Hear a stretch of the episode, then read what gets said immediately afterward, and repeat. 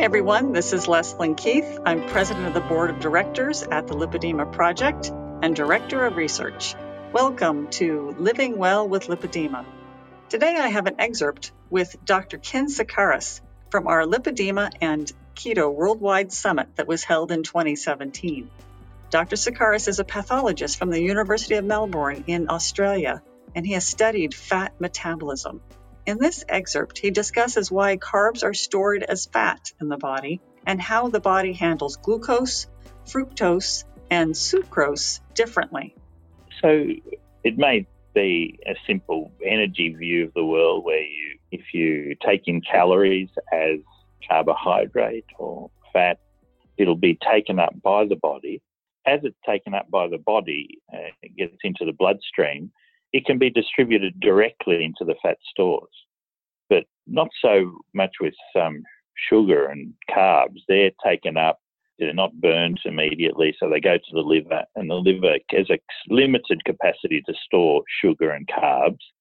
But if there's its excess to requirements, it'll convert that sugar to fat. And so then you end up with a fatty liver because it's converting the carbs to fat. Now, the liver can't you know, indefinitely store carbs or fat. So it'll try to export those uh, fuels and it'll export them to the tissue. So, you know, the liver will say, look, I'm full of fat, put it out into the bloodstream. Anyone who wants to use it can.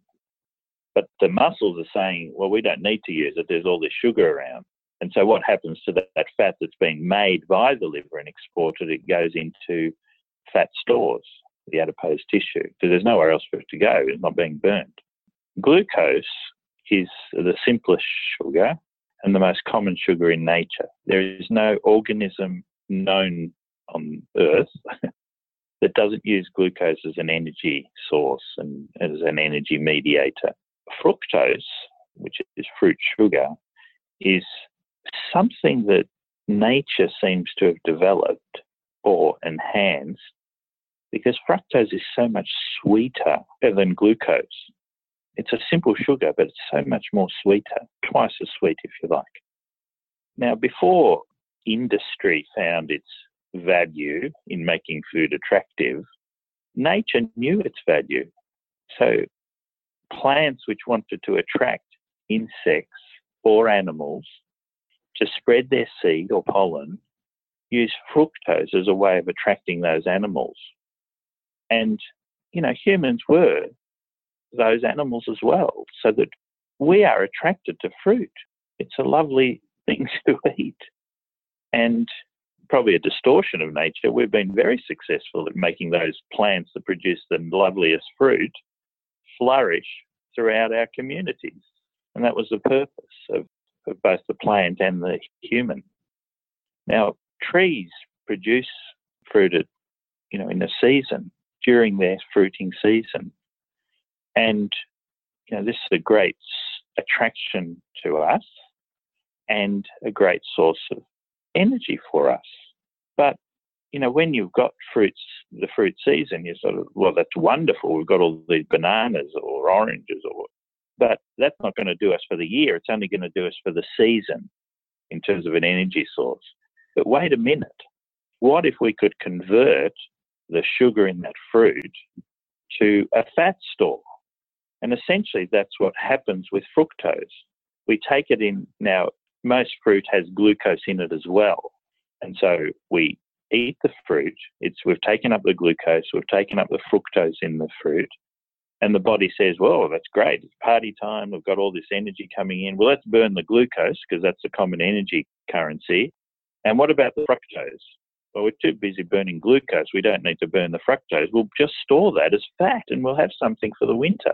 And so, you know, this ravenous behavior we often have with fruit, we look at fruit and say, oh, that's lovely. I'm going to have another, another. We'll eat that, half the watermelon. You'll have all the cherries. You'll have, and the body will store the fructose part of it. It'll go to the, now the way it stores it is not simple because it has to take up the fructose into the liver and all fructose is taken up by the liver. There's no tissue in the body that can do anything with fructose but the liver. Now, the liver can convert it to glucose by rearranging it, but it doesn't need to because you've eaten it with glucose. It doesn't need to generate glucose. You've taken it in with glucose. So what is it going to do? It's going to cut it in half and convert it to fatty acids, triglycerides, the fatty liver. Some people are still doubters, but I've got no doubt whatsoever. Fructose in any sort of excess is converted to fat in the liver, exported into the tissues. Now, with the fructose and glucose together, bound together, is sucrose. And sucrose is what we relied on for so many years as cane sugar. But in the States, largely because of the problems in South America in the 70s and the instability of the sugar supply, there was this brilliant industrial development of knowing how to convert corn syrup, which is 100% glucose, into glucose and fructose. And so could effectively changing corn syrup into cane sugar. It's high fructose corn syrup. In North America, that's your major source of fructose. And I'm sure most of your listeners know it's very hard to find a fast food or an attractive, you know, commercial food that doesn't have high fructose corn syrup because as I said, the plant knew that the way to make things attractive was to add fructose and humans have also learned that trick. Thank you, Dr. Sikaris. It is really interesting to learn about how the different ways our body handles different types of sugar and different carbs. Very interesting. And thank you also to all of you, our listeners. If you haven't already subscribed to our daily flash briefings of tips, tools, and research about lipedema, you can subscribe at Apple, Spotify, Amazon Alexa, or here at this website, lipedema-simplified.org slash flash, where you'll find an archive of all of our flash briefings. Thanks for listening, and I hope you'll join us again next time for another Living Well with Lipedema flash briefing.